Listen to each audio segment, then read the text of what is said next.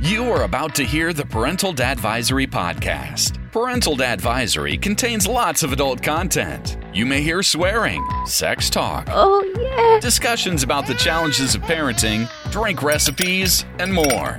Parental Dadvisory is real, it's raw, and definitely not safe for work. Consider that your fucking warning. So put up your feet, grab your favorite adult beverage, and behold the glory that is the Parental Dadvisory Podcast. Previous statement about putting up your feet drinking does not apply to those that are driving. Here's Doug and Jay. Well, hello, folks. Welcome to the Parental Dadvisory Podcast. I am one half of the host of this show. My name's Doug. And I'm Jay. How's it going? Oh, pretty good. Not too bad.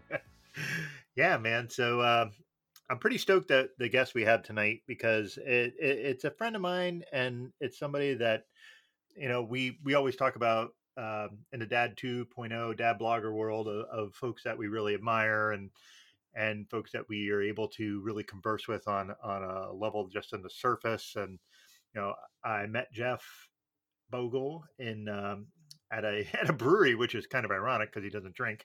But um, I met him at uh, Victory Brewing, and you know, it's something where I really admire how he writes. And he's an OG dad blogger guy. He's from the way back at the beginning. Not to make you feel old, Jeff, but um, yeah, I, I'm very old. That, no, thank you. I mean that that is definitely true. I'm I'm one of the first, not only dad, but I'm one of the first dads. That people don't know that about me. Wow. Yeah, yeah. So right before, I think the kids came first. Then I invented the internet, and then blogging. So I think that's the order and how I. Wait, is that right, or did I invent the internet before children? I don't know. One of them. But I was a dad, and then I started writing about it, and then like moms jumped on board and became a thing, and Mm. yeah, and then uh, us dads are just fighting for table scraps. Like you, you and you and Methuselah. I don't. I don't know if I under. Wait, I don't have Google next to me. I don't have my phone to Google what that meant. This is like being on with Doug. Doug French. Doug says things. I'm like, I don't know what that word means. us us Dougs are pretty good at kind of keeping people in the dark on weird Doug's shit. and their words. Ugh. We word. are, we are. Methuselah apparently was like a like a 900 year old guy in the Bible. So Oh, wow. the more You lost me at the Bible. yeah, that explains why I don't know what that. so yeah, Jeff. So thanks for being on. Um, you know, Thank there's me. yeah, this has been something that I I said to Jay, man, we should really see if we can get Jeff on. And I don't know why that never occurred to us before. I, I sometimes I just have brain farts and they last for a long time. see also my first marriage, but so yeah, I'm I'm thankful we get to have you here, and uh, you know, as someone who, like I said, I've always admire how you write. I I love your perspective on stuff, and you are just one of the most welcoming humans I've ever met at Dad too. Aw. So so thanks again for being here. Oh, thank you, thank you guys both for having me on the podcast, um, and thank you for the kind words. I admire how you write as well. Not to turn this into a mutual admiration society, but um, I I am a big fan of your style and your voice and the warmth that comes across in your writing. Um, but yeah, I appreciate it. Um, yeah, I've been doing this for a while. Uh, this whatever this is exactly that I do. I mean, it it's morphed and, and transfigured over the years, and now is something that I never imagined it, it being. Um, not only that the writing, but the like the publishing aspect of what I do, the gatekeeper slash editor slash whatever that is. Um, yeah, the, there's so much of what I do I could have never fathomed doing as a, a young person, uh, let alone a, a middle a middle middle aged.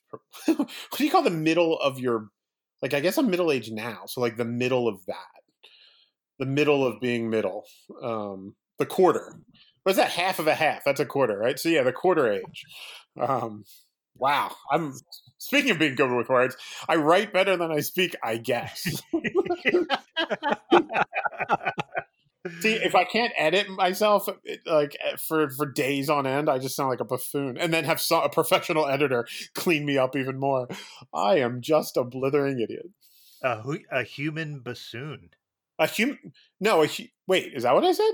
That's what I thought you said bassoon. Maybe again, Oh, I'm the deaf guy. I might have gotten. Oh, a bassoon. Oh God, I love the word bassoon. My favorite. All right, real quick tangent. My favorite animated thing ever, animated show. It's called Over the Garden Wall. It was a six years ago. It was a, a five part miniseries on comedy on Cartoon Network. There's a, the bassoon comes up in it, and it's one of the best scenes in it. And I don't know if I've ever actually. Well, I didn't use that word here. You heard it, but I didn't say it. Um, but I don't know if I've ever heard anyone use the word bassoon um, until today, uh, uh, except for that show. So thank you for making me remember um, a very, very beautiful moment in a great animated show that everyone should should love. Over the Garden Wall. This is not hashtag ad. I just love I just love that show so much, and so watch it. Outside of the things that we know obviously because we are acquainted with you or we are friends you know looking back on what has happened this year so again to, to doug's point we're in a global pandemic um, on top of that people are going through changes uh, be it in their their work lives their personal lives. Uh, again we know you from dad blogging out with the kids travel blogging. I know you've uh, been published in multiple publications but when exactly did you get that light bulb aha moment for deciding to publish your own material like Oh, your own God. zine Wait, for, are you talking about the publish my first material like as a blogger or no no no um the, say, that was so, yeah. long ago? I don't remember the light bulb. no just that We light bulb moment light to say back- we didn't have light bulbs. back then. that was just whenever the sun came up, man. We didn't have artificial light back when I was doing that. Um, You and Methuselah, man. I'm telling you. again, again with the Bible, Doug in the Bible. Um, yeah, that's so me. the first light bulb thing for for stanchion for the zine, that, that's what you're talking about. So correct Um, so, so the the pandemic shut everything down in March. Um, I lost a huge uh, freelance contract relationship because they went out of business in April. They pulled the plug really fast. Um, and I don't know what crystal ball they had. They were like, "We're done, we're out," and that went like half my salary. And then, I, so I'm just like kind of not doing much. I'm not writing much. I'm not traveling just the anxiety of just the, the not just the global pandemic but being in america in 2020 was come midsummer come early summer it was just just so anxious I, i'm not an anxious person by nature but I, I was i couldn't do anything like i couldn't write there was nothing there i write from experience and i was experiencing like the inside of my four walls and that was it um and so i thought I, re- well, I remembered. So I used to run a record label back when I was, uh, say, 97. Back when I was 21, I started a record label um, because I couldn't play any music. I, I didn't, I, music changed my life when I was 17, but I don't know how to play anything. Um, I tried, I just don't have the chops for anything. So I started booking shows, hardcore rock shows in basements in Philly. And then that was just like trying to like flyer up record stores and try to hope people would show up was just way too much stress. So I thought like I'm gonna put start a record label and channel my my love for something and be creative. I designed the artwork for it and helped with the liner notes and just did press and worked with promotion and it was just kind of like a project manager role but in on a creative angle. And I was remembering that this summer like there were that was a period where I wanted to do something re- but did but couldn't physically do it. And in that time obviously I didn't have musical skill. In in this year, I have writing skill, but I just wasn't able to produce anything. Like nothing was coming out of me. So I'm like, what about if I do something and put something into the world that's not just all me? It gives me a creative outlet where I can design something and just kind of tinker with the font, the typesetting, and uh, and then just call on good pals who can can write um, better than me and see if they'll lend me some of their like their you know old dead in internet terms like you know stuff that's been published decades ago like half a decade ago or whatever that nobody finds anymore on the internet like can i print that and like actually make something to hold um and i just did it like i just had the idea driving around so i have this side hustle uh, this year where I deliver toys for an independent toy store who pivoted to like the delivery model. Um, it's like same day delivery because they their store was closed early during COVID.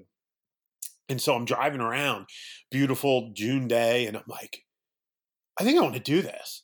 And I'm I, I just pulled over and I called Doug French, our Doug, Dad Two co-founder and our friend, uh, and I'm like, "Am I an idiot for wanting to put money into like the publishing world's dying? Nobody has money, unemployment's through the roof am I stupid to want to like put a physical magazine into the world and hope people pay for it?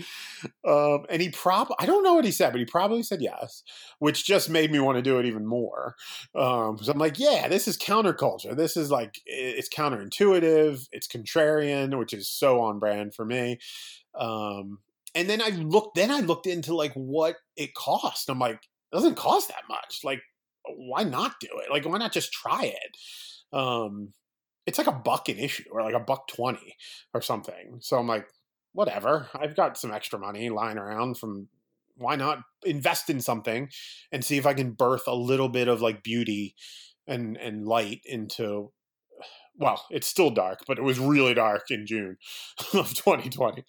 Um, yeah, so that was a that was a very long answer to the light bulb moment. Um, the nuts and bolts of what it was about and why I did it.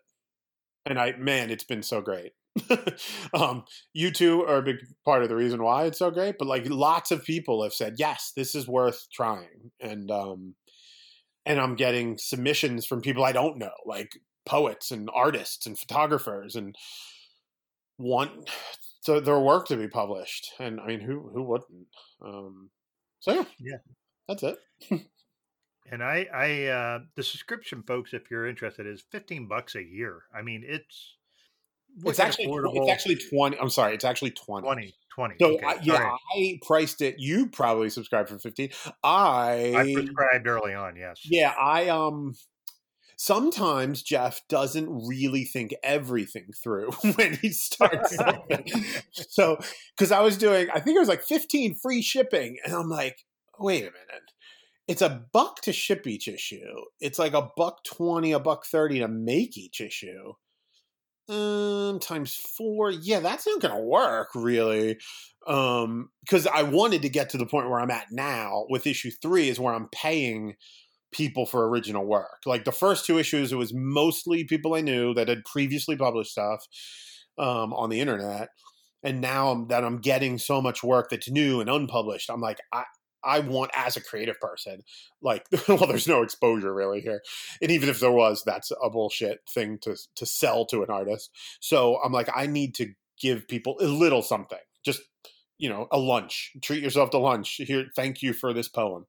Um, and that was never going to work. I was never going to get to that point if I kept it at that price. So I had upped it twice. It went from 15 to 18 to 20, which is cover price. 20 is cover price, but it's free shipping.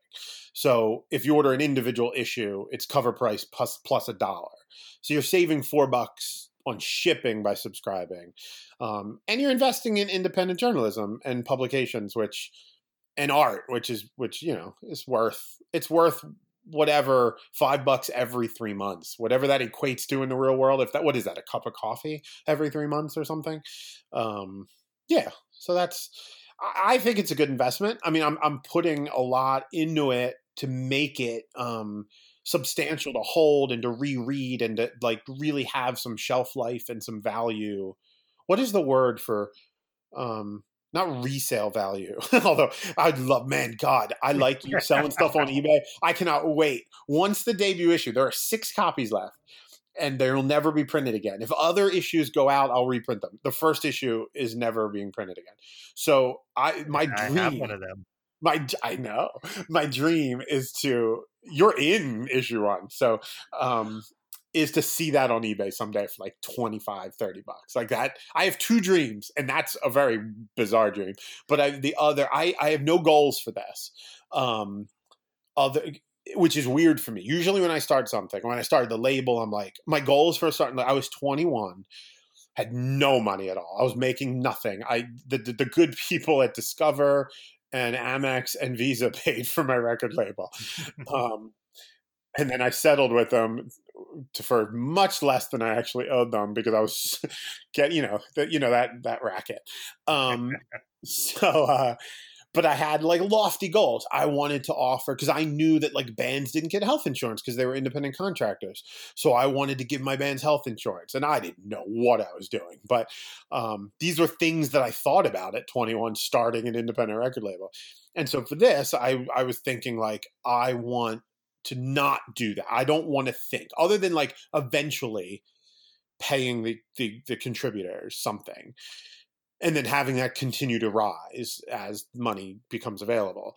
But I have one goal, and I'm going to state it. I've not said this publicly anywhere. Within five years, so I have a favorite short story author. Well, he's a novelist too, but I love his short stories. He's kind of my writing hero. His name's Peter Orner. Pete, if you're listening, hello. Um, my goal within five years is to have an original Peter Orner story in Stanchion that's my only goal I set for myself. I've I later added the seeing the debut issue on eBay someday. but when I'm like, I'm not making any like I want to have hundred subscribers by the third issue. None, none of that crap. Um, I just want an Orner within five years. Um, that's that's my only dream.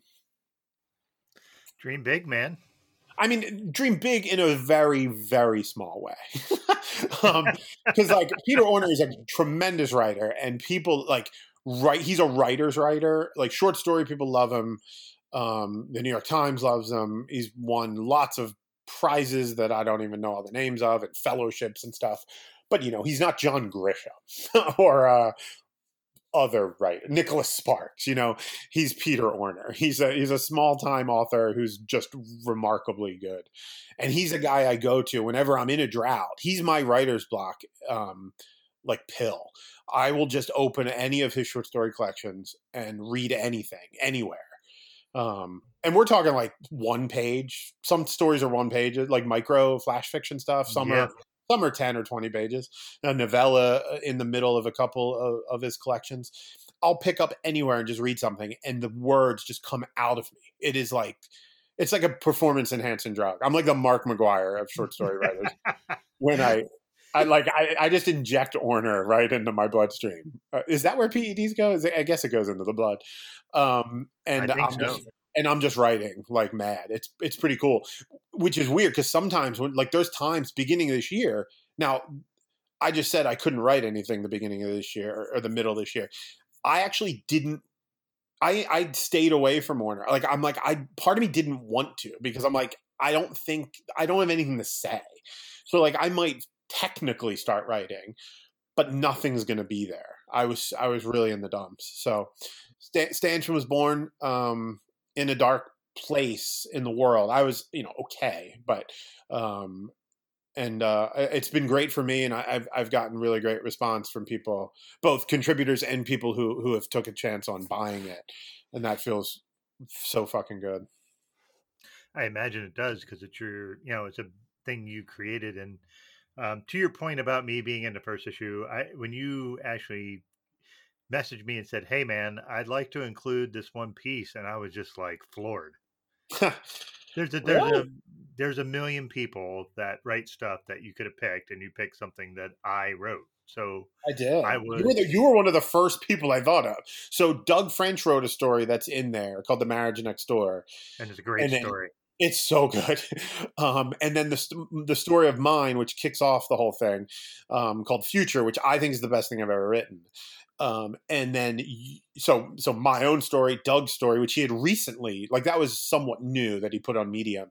Mm-hmm. Um, and then you're the first name I thought of. Honestly, um, I'm like I need to figure. I just didn't know which one. I'm like I went through and and I, I, felt, I felt weird about that one because I know that that was something that like Dad Two republished, I think, or or ran on their site or something. Or you read a, it? Is that the was, one you read? No, the one I read was. Uh, oh was yeah, that called, what was the one about my gambling addiction, yes, and that yes. was uh that was a heavy piece. The piece that you published was rituals uh, was was basically just me making coffee for my wife, and it's something I do every day, but it's it's a ritual, but it's it's born out of love, and it's something that I I don't know. I wrote that, and I I literally there's some things you know how it is like like you both know that like when sometimes you rate something, something just kind of flows right the fuck out of you. Yeah, And other other times it's like kind of a kind of a slog. yeah, for sure. Uh, but that that ritual of love was like I wrote that in like 20 minutes. And it shows.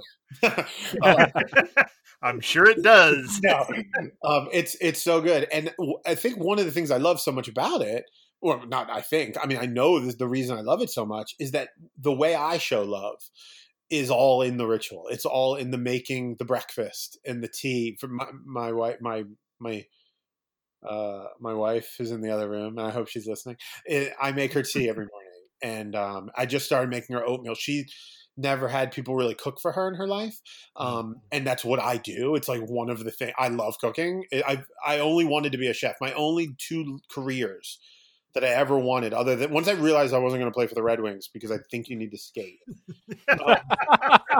That's kind of And- a prerequisite, I and not be grossly overweight. Um, as a young man that, those are i couldn't really ice skate. I mean i can but like i fall down a lot which they frown upon.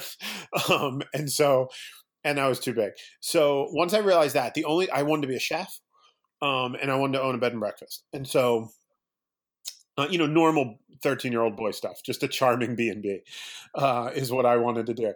And so, um, quick tangent, I realized as like a thirty six year old when my children were younger that I sort of achieved my goals. I was like, wait a minute. I mean, my customers are really pains in the asses and they never leave, but I'm sort of running a B&B and a being a chef every day. Um, and they don't pay and I can't kick them out. So there's issues with that. But I was, I sort of achieved both of my dreams in a roundabout, really bizarre sort of way. But to today, so I'm, I'm remarried to a wonderful woman who sees me and sees the way I love and, and loves the way I love and that piece is all about that. It's that simple stuff. I mean it's the way the mm. sun comes through and your cold feet on a tile floor or eh, but you creak out of bed you get out of bed without the bed creaking and you you want to prepare something for the person you love so that when they rise they're greeted by the thing that makes them feel good which is both the thing you're giving them and the fact that it was done for them. And i'm sort of tearing up as i'm talking about this um mm. Because it's I love it. I love that story because it's me. It's me to a T. Um, and and uh, and I love that kind of love. And oh, so real quick too, when we first started dating, one of the first things she did, we were out at a local like fast fresh place called Honeygrow that I am mildly addicted to when I'm not cooking for myself. And I I drink a lot of I drink a lot of water. Um, I know you guys are you guys love the beers. I love a good craft root beer, which maybe we'll come to later. I'm not drinking one now. I hate to disappoint all the listeners who probably expected me. I don't have my jeans bogled, and I'm not drinking a root beer, so this is a total dud for a lot of your audience, maybe. Um, in fact, I'm not even wearing pants to be honest with you. I'm wearing I just Hey, I'm wearing. I'm wearing underwear and an old t-shirt. Um, just to paint that to paint that picture forever. Not safe for work now. Um, uh, anyway, um, she so I ran out of water. I drink a lot of water. I was still eating my meal, and she was eating her meal, and I was out of water. And she just got up and went to the little soda thing that you push the little side button and water comes out. She didn't need any. The key here, the key in this story and why it was so important to me is that she didn't need any more water. She didn't need anything. She just noticed I was out and got up and got it without saying a word, without asking me if I wanted any more. And we were like weeks. Wait that might have it was like weeks into our relationship. And I'm like, oh, this is I mean, this is the kind of stuff that I just makes me so warm and fuzzy inside because it's like somebody who's paying attention. I'm an awareness junkie myself, like clarity and awareness junkie. So like somebody saw that and it wasn't like, oh, I'll get up when I need something and I'll do it as well, which is nice, but it's all it's like a little bit watered down, no pun intended. Um it's it's like she didn't need to get up and she did it. And I'm like, that's that's love um in its purest sense for me. he's gonna make us all cry. I know that's what I. I mean, my goal anytime I'm speaking is to make I'm like Jimmy V on the on the ESPYS. Like you, you, you laugh. what did he say? You, you, you spend a day in in oh god in thought, in laughing, and in crying. I think um, he said it much prettier than that. But yeah, that, that's anytime I'm on anything, I try to if I can make people laugh, make them think, and make them kind of cry or tear up, or um, you know, in a good way. Um, that's my job's done. So. Hmm. Well, now I feel bad for bringing it back to what I want to ask you. I, I, Here comes a horrible segue. Here comes a great segue. So about your divorce.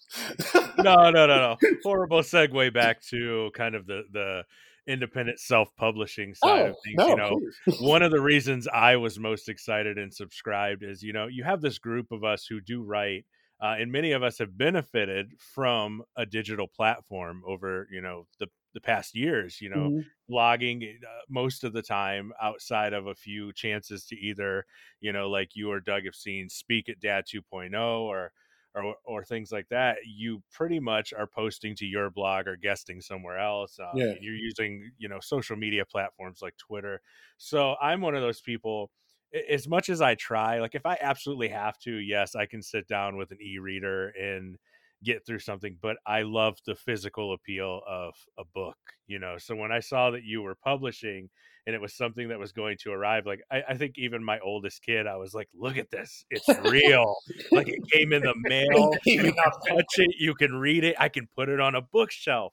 Um, and then watching that progress uh, I think I've seen, and correct me, I don't want to lie to the audience. I think you've been able to actually get uh, the publication into some smaller bookstores. In to one, like, yeah, the one yeah, local, one so, local so, indie here. So like that's exciting to me, but like how how do you foster that relationship? In in what are your thoughts on bringing out a physical medium like this in the age where everything is so digitized? Well.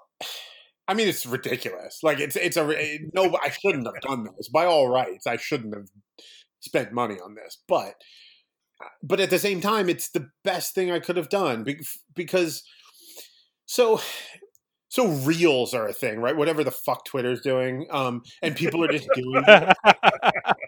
and like they're fucking stop. with people. That's what they're doing. I mean, and people are doing it. I am sorry if you guys are doing that. I'm sorry, but like, why are you I mean, doing that? Like, just because somebody's platform did something, you know, oh, I need to start putting content out. No, you don't. You really don't. Um, and I don't know. I assume people are saying it's like stories or whatever, and so I guess that means it disappears. And now I use Instagram stories, so I I, don't want to. there's something I oddly interesting about that. Um, and I always thought I'd hate something that disappeared right away. But and let me try to answer what you just asked. Um, I obviously I benefit benefit from the internet. I work. I am part internet, um, as we all are, and my livelihood. Lawnmower man. What's that? Lawnmower man? Yeah, like lawnmower man. Yeah. So, I mean, my livelihood exists on the internet. For with few exceptions, everything I've written has has been just on the internet. There's been some print stuff, Parents Magazine, and some other some other things, but um, for the most part, it's on it's on a screen, and it dis it basically disappears. It doesn't actually, but people forget about it within 24 hours. Um, and I'm like, I that's just annoying. Like, it, I, I want something to last. I need and maybe God subconsciously, I'm gonna we're gonna hopefully you don't charge me for this therapy session I'm about to get into, but I'm just gonna mine some territory here. Maybe it's because like my marriage had fallen apart the previous summer, um, and like, does anything last? You know, uh, things we put up there, whether they actually disappear on stories or whether people just forget about them as soon as you press publish and they read it and they're like, okay, and then they just move about their day. Um, I just wanted to make something that that's a real thing. I mean, I'd still buy vinyl. Vinyl's never gone away. It's it, people say vinyl's back. I'm like, man, vinyl's always been around, um, and it always will. And I like holding it. I like looking at the art and reading it, not on my screen, and it's just fun. Um, and so and I and I didn't make an e. There's no e version of stanchion. So Doug, one of the Doug French, one of the, he's like, so you're gonna do like a like an ebook. Uh, absolutely not. Like I have the PDFs of it because I need it to send it to the printer. Nobody's ever going to be sent a copy of that ever. Like not even the contributors. Like I'm not getting taken the easy way out. I'm like, oh, here's a digital version so you can see your work. No, I'm going to spend the buck, mail it to those people. There is n- no digital version, and there never. Mark my words, there never will be. Um, there may be other mediums. Just a little slight tease, almost to put myself pun definitely intended on record about what where I want to go with this as my brain as my little hamster wheel brain rolls around.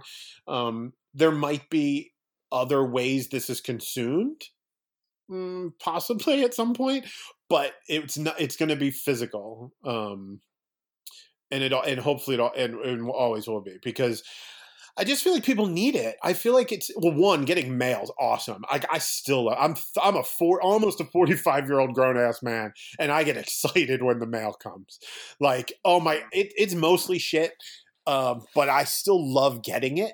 Um, and now I'm in the apartment. The mail slot is right on the other side of our door of our kitchen and the mail lady like is very aggressive with the mail slot um, the first day we lived here, we thought Here's we were your mail. like it's the metal bins for the whole unit, and it's like boom, boom, boom, boom, boom, boom. Like, what's happening? The first day, like five o'clock the first night, like I don't know if we can live here. Something's going on outside.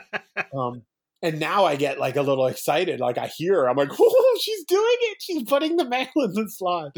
And as soon as I hear it shut, and you hear it, um, I run out and I, I open the mail. So yeah, people like getting mail. I I mean, I can't be the only one, right? Um, No, that's me too. Because when I get mail, I so our the way our mail carrier comes, she drops stuff in her mailbox on the side, and she walks around the front of our house. So, Okay. I, so Jill and I, we both work from home. We're both sitting in the living room. We just see her walk by our front window, and I'm like, "Mail's here!" Mail's here. Woo! And then I go out and go. Ninety nine percent of the time, it's here's this fucking shit that I don't want to see. Oh, like Yeah. here, here's fucking goddamn. Oh, great, another credit card application. Fuck that. like so, but when I get those little packets with the damn Nostalgia magazine, I am so like giddy. well, like, I mean, by the way, can- we talk about the bill of the bullshit that Blue's Clues has sold a generation of children? Because every they never he never gets junk mail. It's always something interesting. But Yeah. that's not the way real life works, kids. Most of the mail shit. But there'll be those days when you just got a letter. Yeah. When it's like actually cool and you're like, yeah, the mail. Um, so part of me is like, it actually is kind of fun when I put and the stamps are beautiful. The post office makes one dollar stamps that are so gorgeous from an art standpoint. Um, and I love stuff in the envelope. It actually does remind go back to the record label days, like actually like putting the vinyl in the. I, I made three seven inch singles and two CDs. So the first three, like actually putting the records in the paper sleeve, in the cardboard like gatefold sleeve, in the plastic little holder. It's like the process. I'm a process nerd too. So like just doing that. So like stanchion comes, the box comes, I break them out, I print off all of the the labels, um, put the labels on the envelopes, put the stanchion in the envelope, put the stamp on, and then take them to the post office. It's something so like retro kind of cool about just doing that.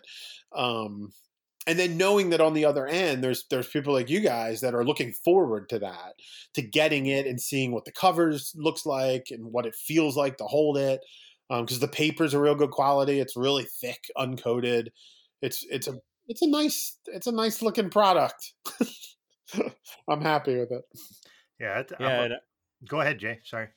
No, I was just gonna piggyback off of what you both said. Like I, I'm in the same mindset. I look forward to it, and obviously, I, I get the the shit mail as well. But like, I, I've tried even throughout the pandemic to kind of instill that in my kids. I know my daughter, um, she ended up uh, one of our friends moved away to California, and um, her daughter was like, "I want to have a pen pal." And originally, she's like, "Oh, we'll do email," and I'm like, "No, let's let's let them write letters and send the mail." Yeah. and she's been doing that this whole time and, and she absolutely loves it and then like i get the publication you know and they see me open that and then one thing i've been super appreciative of it, not all of them do it but um, my oldest is in middle school and like his teachers are actually going out of their way even though they're meeting virtually they're actually sending handwritten letters and postcards to the kids which oh, like nice. i'm super appreciative of you know because they don't have to do that they can just hop in their google meets Right. or, or send a quick um, note through google classroom so I, I think it's it's allowing them to see that it's not this dead medium out there you know you can write letters to people it doesn't always have to be a quick tweet or an email Right. So- and it's so personal. Like it because you physically touched it. Like I, I when I walk around museums and see stuff that's like a thousand years old, like sculpture, I'm like, man, people actually touch that. Like that are thousands of years ago. And so the teachers doing it, like it's it's a it's a way of giving a part of your of your yourself like your actual human touch and and and the senses. It's a sensory experience and it's it'll never die. I mean I, we sound like so old here like vinyl records and mail yeah um but no i mean hopefully it never goes away. Oh jay i want to say to you um years ago i used to write for pbs every two weeks and doing like learning activities fun cool shit for kids to do and one of them was about mailing i think or i wrote this i i it's a good problem to have, but I've written for a lot of different places, so it may not have been PBS. But anyway, it doesn't matter. Um, one of the things was to get a pen pal and to write not just letters, but like write next time your daughter sends something, like start a song, like write a couple lines, and then have her friend like add to it and like send it back, and like they can write a song together, like in on paper, going back like a lyric sheet. I I was I was really proud of coming up with that idea because I think I don't know if anybody did it out there in PBS land, but I think that's super cool. So like you're not just saying like, "Hey, how are you?" You're like sharing in something that's this like joint effort, but actually in writing, um, in different handwriting from like verse to verse or whatever. Uh, I think that's really cool. If your daughter loves and her friend love music, like try writing a song together long distance. Um, I would love to see how that turns out. I think that's awesome, and she has taken to music as well. So Oh, I, nice. I also love vinyl like you do. Um, so we've we've got that hobby where we collect and listen to vinyl, and then um, recently over the past like three months, you know, she's always been one of those. She loves music and she'll sing along with it, but I never knew how much she watches me. So I I sing and I play guitar and I Mm. have a piano. Oh, And like one day she's like, Can I borrow your guitar? I'm like, Yeah. and now mind you, she's never had any lessons. So it Okay. wasn't like watching this epic performance, but she comes down like three hours later. She's like, I wrote this. And like we were almost in tears. Like she's like strumming the same chord for three minutes, Oh but like God. singing the lyrics. It, just been to the point she's like, Can I keep your guitar? And I'm like, oh, I've got two now. Yeah, you can keep that. So I think your idea that's would, would awesome. fit really well with her. Yeah, she's it's just eh, as much as we see negative in the pandemic, it, it's allowed us to see, you know, hobbies or interests or, or or loves that you know we have or our children have that we may not have seen otherwise. Uh, totally true. I, I agree. There's, there's, I think there's going to be a lot of. I mean, this is. It sounds almost weirdly morbid or, or unsympathetic. I mean, obviously, this has been horrendous, and if we could not have had any of this happen, that would have been the best case scenario. But it happened. It is happening, and it will be happening for a while longer. But there is, there are stories, there are things out there, and I think it's important to recognize that that it's not all unemployment and death and terrible stuff. There are people there there's your daughter writing music there's me starting this thing and and working with with men and women um to produce something. And there's there's probably thousands millions of stories where good stuff small and big have happened and that maybe wouldn't have happened.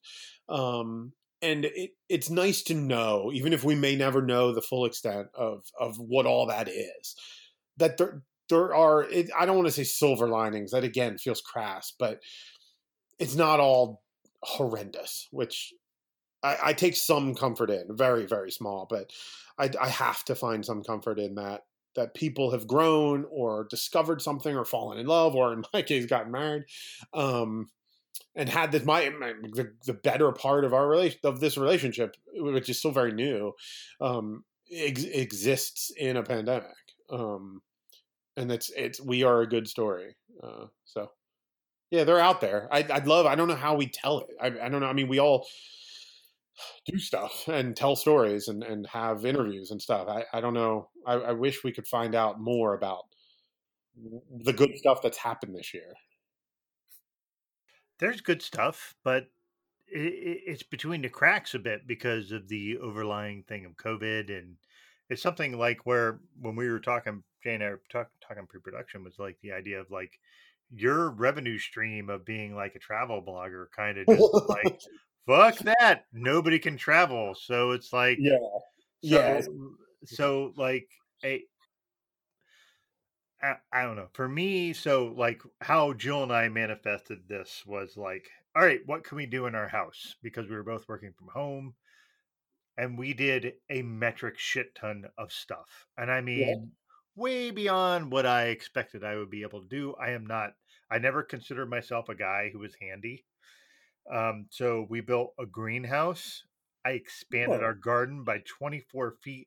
I dug it out by hand. oh my god And then we made two flower beds. We built a fence. We put a compost bin in. We're in the middle of a kitchen renovation. And all of a sudden, I'm a handy guy. Oh bob fucking vila Oh, no, no, no, no, no. Let's not go that far. But uh, someone who can do stuff. So what's, inter- so what's interesting is so we bought our cabinets for our kitchen from IKEA, which IKEA has a fucking reputation for having shitty directions. yeah And and I'm going to tell you, the directions for the cabinets were easy. really And Jill assembled all the cabinets, and then so for me, it was like, okay, if we're gonna hang these cabinets, I've never hung cabinets in my fucking life. What? How am I gonna do this? A couple of YouTube videos. I measure the shit at everything. I mean, I'm measuring five times, and I'm making sure it's all level. I have a laser level. I do everything, and we hang everything. Everything goes up without a fucking hitch. that's And I was- awesome and I was like, Jesus Christ, this was not as daunting as I thought. So I, I don't know. Here- I- it, like Here I, me- I'm thinking I'm all I'm the shit because I like managed to hang picture frames like mostly straight, and you're freaking hanging cabinets and stuff. oh, oh, it, it's not just me. Understand. I, I'm not claiming it's me. I'm claiming it's both of us. yeah, no, I totally get it. So, so the Yeah. thing is with IKEA, they do this rail system where they put these metal rails. You make sure the metal rails are level, and you just fucking hang the shelves on them. So Wow. it's super easy. Okay, except there's one shelfy thing that we got that was like this own thing that had like you could hang it it had no rail system wasn't supposed to be in a high rail system it's only supposed to be hung on the wall. Uh, and it's 45 pounds. So basically i'm holding it and joel's trying to screw the screw th- like the anchor parts in and then do the screws and i'm holding it my arms are wobbling like rudy giuliani trying to hold in a fart. It's not great. So i hold it and i'm like alex come over here. You have to hold this. So he holds it with his hands. I stick my head under it to hold it up with my head because my arms were just jello. So Jill screws it all in and it hangs and it looks fucking great. That's I'm awesome. like, and I'm just looking at it like, I don't know how the fuck we pulled that off, but awesome. you, you you used your head. I mean, that's that's Literally. did. Yeah, Yeah. that's great. I I would have paid money to to uh to simulcast to um a pay per view of that. I would have actually gone in for ten dollars to watch you holding a forty five on your head. Well, here's the thing. I was holding it up. Alex actually holding it next to the cabinet that were already hung. So Okay. so it was like this weird joint effort. We managed to get it hung. It's level. I I I commend you. I mean, a team effort or, or not, that is. I never learned how to do anything. So I, Oh, I didn't either. That I didn't either. Honestly, it was me. I, I so my brother redid his whole house. I mean, he tore everything down to the fucking studs. Just redid everything. And wow. And he he's a super duper handy guy. He's a mechanic. But if he run if he ran into something and was like, okay, well, I don't know this. He would call one of his friends who does that stuff. Uh, yeah. so, so he has a lot of friends that would be like, well, just do this. And he's like, okay, great. And then he'd go and do it. So I would, I contacted him several times and be like, I don't understand this part. He's like, just do this. Great. Um, I don't know. It, it, I'm going to tell you, you could use to, you could use YouTube. YouTube has a million videos that you can find to do almost Yeah. any fucking thing, like literally everything. so, so the thing is, like, so we're going to spend a, a certain amount of money on this kitchen. It would be double, if not triple, if we had other people doing the work. have a contract. Yeah, totally, totally. I, I want to go back to say something. Um, you mentioned the travel business, being a travel writer. That is one of the the interesting. That's a that's a word. Interesting things about this year is that Interesting. and so I, I guess there's probably a lot of people um, that have seen what I've been doing over the past several years and have been a little bit jealous. Like, oh, I wish I was a travel writer. I don't. I, I think that all went away this year. Like, I, nobody want is clamoring to be a travel writer in 2020 because it's like there's no money and you're not going anywhere. Like, whoever ever felt like, man, that guy's lucky. They're not probably thinking that these days because yeah, everything went away. Obviously, I mean, like not even the ability to travel, but like even I- mean, I could write stories. I've traveled a, a good amount that I could just write stories based on stuff I have done in the past. But who the hell wants to read that? Because you can't do it. You can't go, and and who nobody wants to pay for it, which is the bigger problem. Um, now that's starting to change, which is weird and uncomfortable in a way. Um, like I, we did, we've traveled a bit, and we did just fly to the Dominican Republic a couple weeks ago. Um, and I wrote a story about that. I sold a story to a gigantic publication that I've never written to before. Um, and so that's cool, but it's really weird to be out there and like treading that line of like, um, should I should I be like, look at us, um, when all this crap's going on. Uh, it's it's difficult uh, to do what I am trying to do continue doing for a living because I'm really not qualified to do anything else. Um, I'm not going to hang cabinets. I'm not going to. I can't re- like. I'm not really even good with an Allen wrench, just in general. Um, let alone hanging anything or doing anything or working in an office. I mean, that's out of the question. Like I'm relatively un- I'm relatively unemployable in a traditional sense because I can't go to ever go to another meeting again for as long as I live.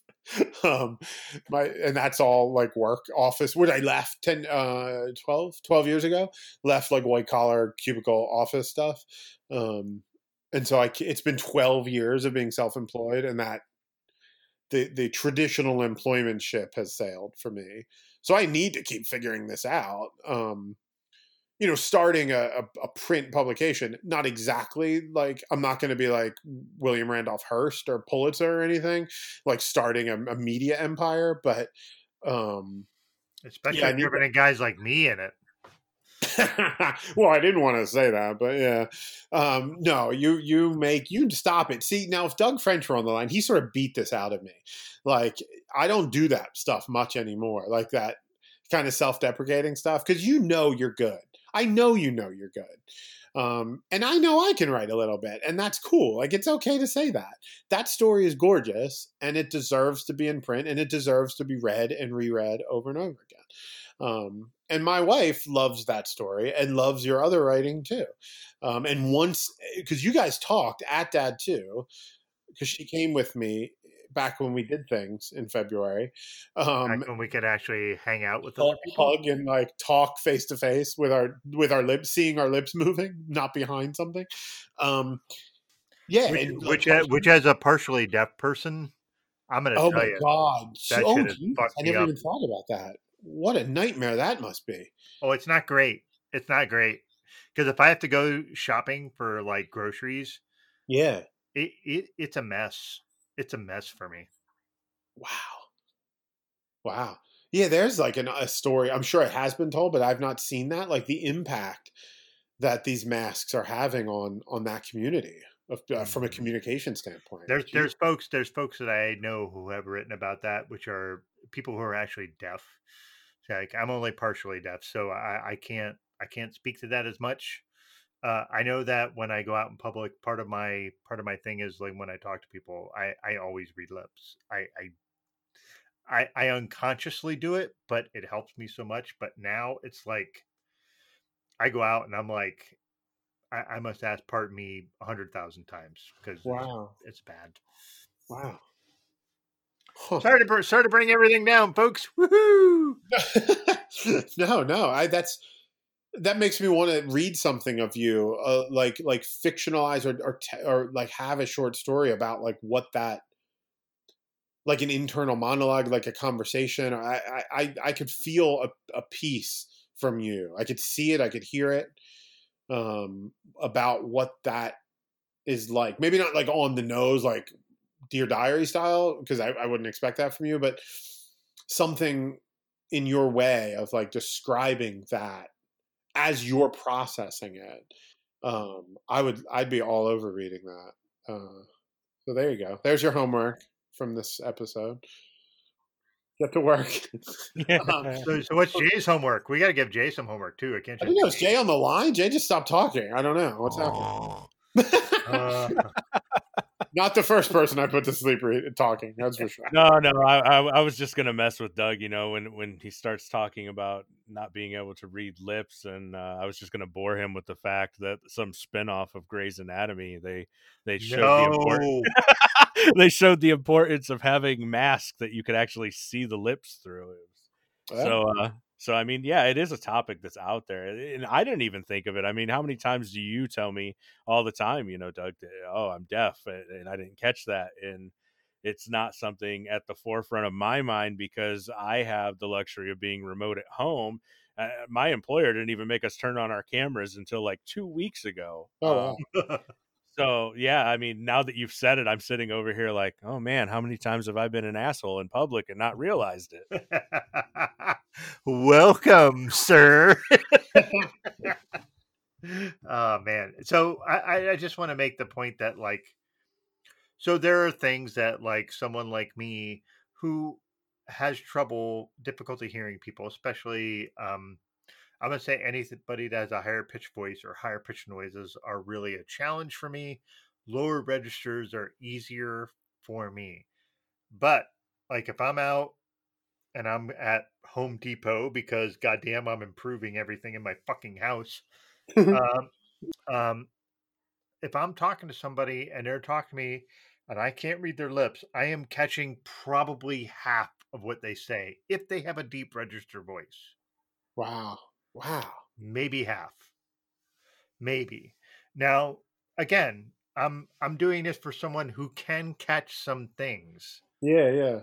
not everything um like i said maybe half maybe there's some people who if, if you're a higher register voice be you male or, male or female it doesn't matter the gender it matters your voice register for me so it, it's just interesting because like oh have, i don't know if you've ever seen the face mask with the clear face part but it's creepy as fuck It is super creepy. Yeah. it's fucking creepy as hell because you're just looking at it and somebody's like and, it, and it almost looks like those dumb fucking things where you see people have like the, the filters on it's just their lips moving yeah, yeah.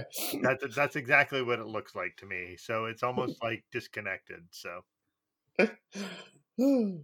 Um, oh, I want to ask you guys a question because it's something I, we way back at the beginning of this this conversation. We start we were talking about your story and talking about the way you show love and um, the ritual of that. Um, have you have, do either of you guys read to your significant others? Like we probably both we all read to our children uh, up to a certain point. Um, and Jay, maybe you still do, but um, do you guys read to your partners? I, I do not uh, unless it's something like a Twitter feed that thinks it's really important that I don't want to send. But that's literally it. Jay, what It's- about you? Yeah, I mean, if I have something that really hits me, that uh, uh, kind of dings me in my emotions, especially because of me having a massive depressive disorder, like she'll listen if there's something I want to read. But when it comes to her interest in literature, um, let's just say I, I, probably should, but I don't have it in me to read Fifty Shades of Grey to her. Really? Would you you maybe act it out instead? no, I mean like like I would um Wait, that's what your wife reads, like that kind of stuff. Yeah, she reads that kind of stuff. Oh, okay. I mean, uh, there's there's one offs like I got Michelle Obama's Becoming for her because she wanted that. Um, I'm more of the the reader uh, out of the relationship. Okay. I mean, if, she showed interest, I would gladly read to her. I just um, I, she kind of prefers movies and TV shows to that, which I enjoy that time. Like that's one of the jokes, you know. I think Doug and I a long time ago on one of our first uh, episodes of this, I, I said I've probably seen every single episode of Grey's Anatomy and could like recite it verbatim because it's just something she loves, and Oh, okay. that's one of my love language things. If you want to watch that, I will. Um, oh, cool. So that's her thing, but you you you participate in that. Correct. Yeah, that's cool. and, and and like I said, I know she's there. If there's something that sticks out, like I know I've read some of Doug's pieces to her before. Or I, I've read something that I've written, and she's Oh, open to that. But again, books as a whole just aren't really her thing. Oh, okay, okay. Um, I just it's it's I wanted to bring it up because I it's so intimate. Like it's such a I had never had I had never done that. So I mean, I was married for uh, se- let's just say seventeen years, something like that, and I'd never. Neither one of us had ever read to each other, other than like like you was like editing me. Like I would read out loud something I was working on because that is a different way of editing than just in your own head. But like a piece of fiction or somebody else's work, neither one of us has ever done that. Never even thought of it. But in in this incredible marriage I'm in, um, we read to each other all the time, and it's so beautiful. Like just kind of snuggled up and reading uh, anything really. I mean, she loves horror, which Doug, you know, um, and I'm reading. She found this, this short stories, like great famous and not so famous authors, horror authors that did like short pieces, because that's my jam. So it's like a combination of our two things. And then I've read all of Orner, Peter Orner's short stories collections to her, um, and it's just such a.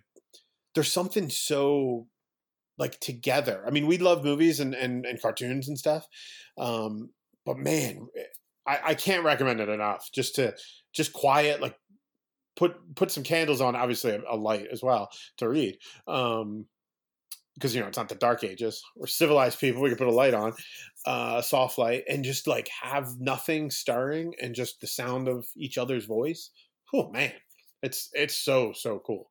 Anyway that was apropos of nothing.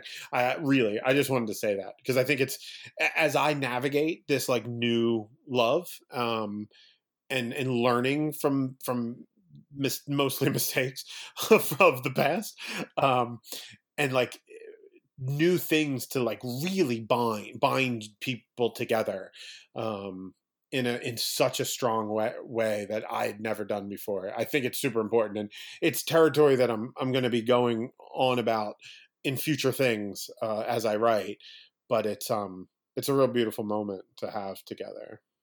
Yeah, and I, I, I agree with you. I think it's super important. I th- uh, a few months back, I joined. There's like that one of those random subscription programs, you know, where you get a book in a box every month. You get Oh. pick.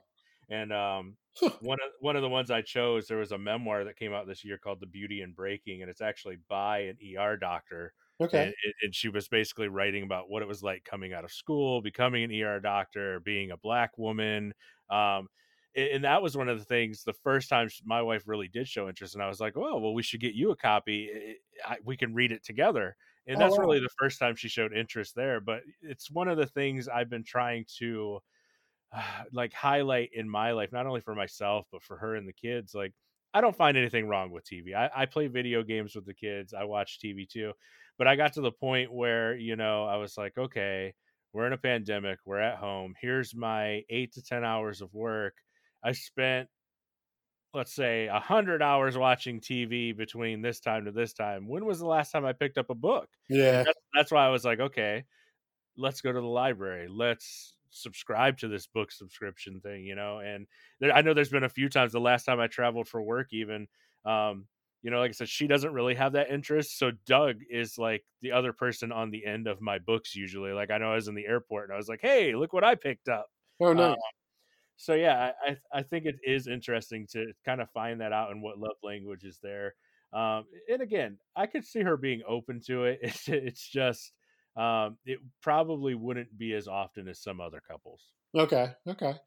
Um, but isn't that isn't that weird though? Like, because reading, I say this to my kids who used to be like ferocious readers. They they voracious, ferocious, one of those two. Um, Oh. They read all the, they would read all the time, um, avid readers, but they don't. They've become way more into watching stuff and consuming. And I would say that, and I'm like, well, like it's passive. Like I'm like, well, reading, it's also passive in consumption, but boy, isn't doesn't it feel different than like consuming in other ways? Um, and I don't know why that is exactly because you're still taking something in. You're not being creative. You're not putting anything out.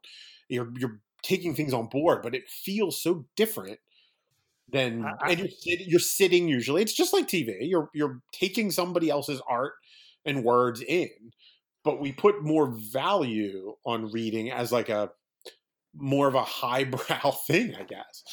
Well, I think that's more because what you're doing is so let's say you read something and you're introducing your imagination and interpretation into it, if that makes sense. Whereas, like, you're not getting a visual when you're reading a book. Your visual is what you interpret it as. What do you see when somebody's giving you these words and you go, all right, this is what I see out of it. Whereas if Yeah. somebody says, all right, so I see, I'm watching Westworld and all right, I get this sense, and everything is kind of laid out. You don't get interpretation as much, not as Yeah. much. Whereas with reading, you're like, here's this world somebody's laying out for you, but you have input into it. You have the ability to kind of put how you view that, how you how you take that in. No, Um, that makes sense. Like they're painting it, the, the main part of it, but you're you're taking it all the way out to the edge of the frame. Like you're filling it all in. for sure. Yeah. Okay. No, that makes sense. That, that, makes that, sense. that- that's how that's how it seems. Now, now, granted, there are certain things that you look at and you go, "That's much better as a TV slash movie or show," because they're painting it in a way you can't get when it's written.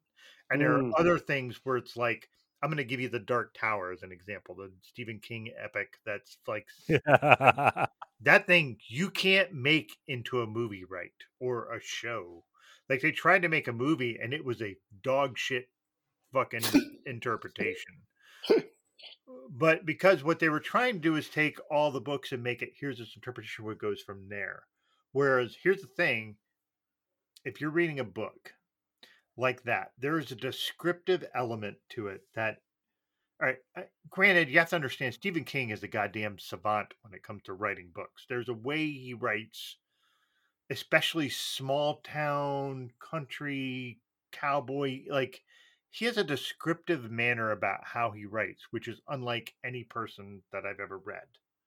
So he's an outlier. He's not someone you're going to go, that, all right, well, I got that, but okay, they're going to make it a movie and that movie's going to be great that's why I don't think a lot of Stephen King books translate well into movies or shows. Did you see The Outsider on HBO? I did not see it. I read the book. The book was fucking excellent. Yeah. And I, and um, I and I wa- and I got about halfway through the first episode, but I watched that kind of drunk, so probably not a great not a great uh, assessment of it. So, what did you Um, think of it? my my wife is a huge Stephen King fan and loved The Outsider and the book and we we watched the movie or the the show together paced it out didn't binge it like um and really really liked it like a lot um it was really you know the first season of True Detective style of like slow slow Yeah, and beautiful cinematography Mm, um it was it was really gorgeously done and mhm. she says it's one of the few things i guess from from a tv show possibly including movies that they really did well of his I know. I will say I read Under the Dome, and the TV interpretation of it. I watched one episode of that show, and I was like, "That's not it." And I just, oh okay I, I'm, I'm intrigued to see how they're going to do the stand because the stand is a. wait are they making that into something that's yeah, a making, yeah, and CBS is making an all access show of that, and I, Oh, I, wow. I I'm really not sure how they're going to make it. Um, yeah, I don't know. huh Hey, hey uh, I'm going to ask you a quick horror question. Has has uh, your wife read anything from Chuck Wendig? chuck wendig honey You know, I need I need a She has not, but she needs a recommendation. All right, I'm going to give you two. Uh, one is something called Wanderers, which is a stand style epic that is like 800 pages long. That is freaking awesome. The book is unbelievable. They're making into a TV adaptation. Uh, the other thing is the Miriam Black books, which are three or four deep. They're not classic horror. It's not something where it's like horror. It's it's more it's more hard tied with science and sci-fi. kind Okay. So I I, I uh, Wendig, I'm actually trying. To, I I think I'm actually going to have on our uh, Greg Washington and I's uh, Brothers and Booze show. We're actually going to be able to get him on that, which is Really? kind of crazy because Chuck Wendig is written for the Star Wars universe, and his Wanderers book is being made into a show. He's like, "Yeah, man, that'd be great." And I was like, "Holy shit!" Like that was. I expect him to be like, be like, "Who the fuck are you guys? Fuck you!" That's But- not, that is not any of my universe. But why do I know his name? Like, Oh, what he- would I know? Oh, he he has an awesome Twitter presence. Oh, maybe it's from Twitter. Okay, maybe Yeah. it's from Twitter then. yeah it, you know he he's he's pretty progressive but he's also Wow. like he takes awesome photos of like wildlife around his house and he also Oh, wow. is, has a weird obsession with heirloom apples okay. so yeah he, he's a super interesting guy and uh yeah I, i'm hoping i can get him on the show and that show but like I, I think that like i think your wife would really enjoy his book wanderers if she likes Okay. if she likes all right so here's a weird thing he wrote this three years ago and wrote it as a pandemic happening in the middle of an election Oh my god. so yeah Nostradamus. Yeah, that's crazy. Um. Cool. Well, yeah, well, she's jotting them down. Miriam Black books and the Wanderers. So thank you for that. yeah for sure and also uh if she hasn't read paul tremblay house full of Oh, ghosts she she loves Tremblay. Yeah. house full of ghosts is one of the best horror books i've read in the last 10 years it's fucking ridiculously great She says it's fantastic. It's it's on her shelf. Survivor Song is the new one. She says. Yeah, I haven't read that yet, but I've heard that's amazing, and uh, and I actually have it in my to be read list after um, Harrow the Ninth. If she hasn't read anything by Tamsin Muir, I highly recommend those books. Jay, you and I are barely even on this podcast anymore. it's my wife from the other room and Doug. Yeah, sorry, Jay. We just got to give her a lavalier mic. We'll- Who we'll be who set. was that? Who was that last author, Doug? Tamsin Muir. I'll send you. Uh, I'll send you a link. She she did. Uh, her latest book is Harrow the Ninth, and uh, so basically, it's like lesbian necromancers. Whoa. It's awesome. It's awesome. So the first book was, God damn, I can't remember the the character's name. It was Harrow is the is the higher level, but I'll send you pictures of that after the fact. Okay, cool. Thank you. nice. Very nice. Um so yeah, my wife loves horror and uh and she her and Doug they were uh, proud to announce that they will be starting their own horror book podcast that's coming out. Subscribe. Called Folks Who Like Horror. Yeah. Just folks, folks. folks. Um, cool. Uh, anything else you guys want to ask me before we go? Yeah, I mean, I was- Go ahead, Jay. Sorry. Yeah, I was just gonna cap off that last discussion since Doug went off a, on a tangent. Um, Sorry. it's okay. Editing magic makes everything fit. Um, you know, I, I think it's interesting. I've I've grown to see my kids' personalities, kind of what you were coming uh, coming at us with, Jeff, where you said, you know, you, you have this mindset that you know reading uh, sometimes is for the elite or upper people. like my middle schooler, he is always he's he's just one of those people like you give him a book and he is done, understands it. Um, Yeah. He he charts way above his grade level. His teachers love it. My middle child is the same way grade wise, right? So he's well above his grade level. They're like, "Wow, what are you doing?" But like to until recently to get him to actually actively want to read a book or a magazine or anything like he's like is it diary of the wimpy kid? Because if it isn't i don't want it. And i'm like how are your like comprehension scores so high if that's all you read? But it was funny when we're talking about mediums uh currently that you know information is is being sent out from he like rushes downstairs the other day and he's like I was part of this event in Roblox, this video game, and and I want this book. I'm like, okay, did you know what the book is? He's like, yeah, I want Ready Player One. Oh. And I was like, it's already on our bookshelf. Your brother and I read it. He's like, whoa, really? I'm like, you know, and and that's the thing. Like, it's funny to me. You have those who seek out, you know, books or the paper format first, and then expand to other mediums, be it TV shows or video games that are developed off of those. And then you have people like my middle child who like he loves this game and they happen to do a promotion because I guess Ready Player 2 released and then all of a sudden it's piqued his interest. You That's know, now great. it's can I get that book? Um so it's very interesting to me because I know I can go to my middle schooler and be like, "Hey, th- here's the synopsis of this book. Do you think you'd be interested in?" it? And like he's, "Yes, just get me the book. Get me everything." yes for books for Christmas. Uh, and I know that Lucas, my middle child, like he's gonna be like, eh, no, I don't really want the book. Do they have a video game? Is there a TV show? Is there a movie? Um, and yet he still, you know, comprehends that and scores well. So again, just a, a little going No, back there. Yeah. That's cool. However, I mean, my, so my wife, to bring her into this podcast again, she, she is a bookstore manager, and she is a huge advocate of it's. It's a vocation, not a job for her. It's been twenty years of her life, and she obviously young young people reading is a massive win for her. Whenever she can like hand sell a book or recommend a book to a child in the store on the floor but she often says to me like it does not matter like parents she would have parents come in and be like my kids only read this stuff but they're like she's like they're reading like that's a good thing you can't force feed them like grapes of wrath if they're into diary of a wimpy kid right now like they oh, yeah. will they will grow but the good thing is that they're reading that's all that matters whether it's comic books graphic novels Tolstoy. eh, Who cares? Like, just read.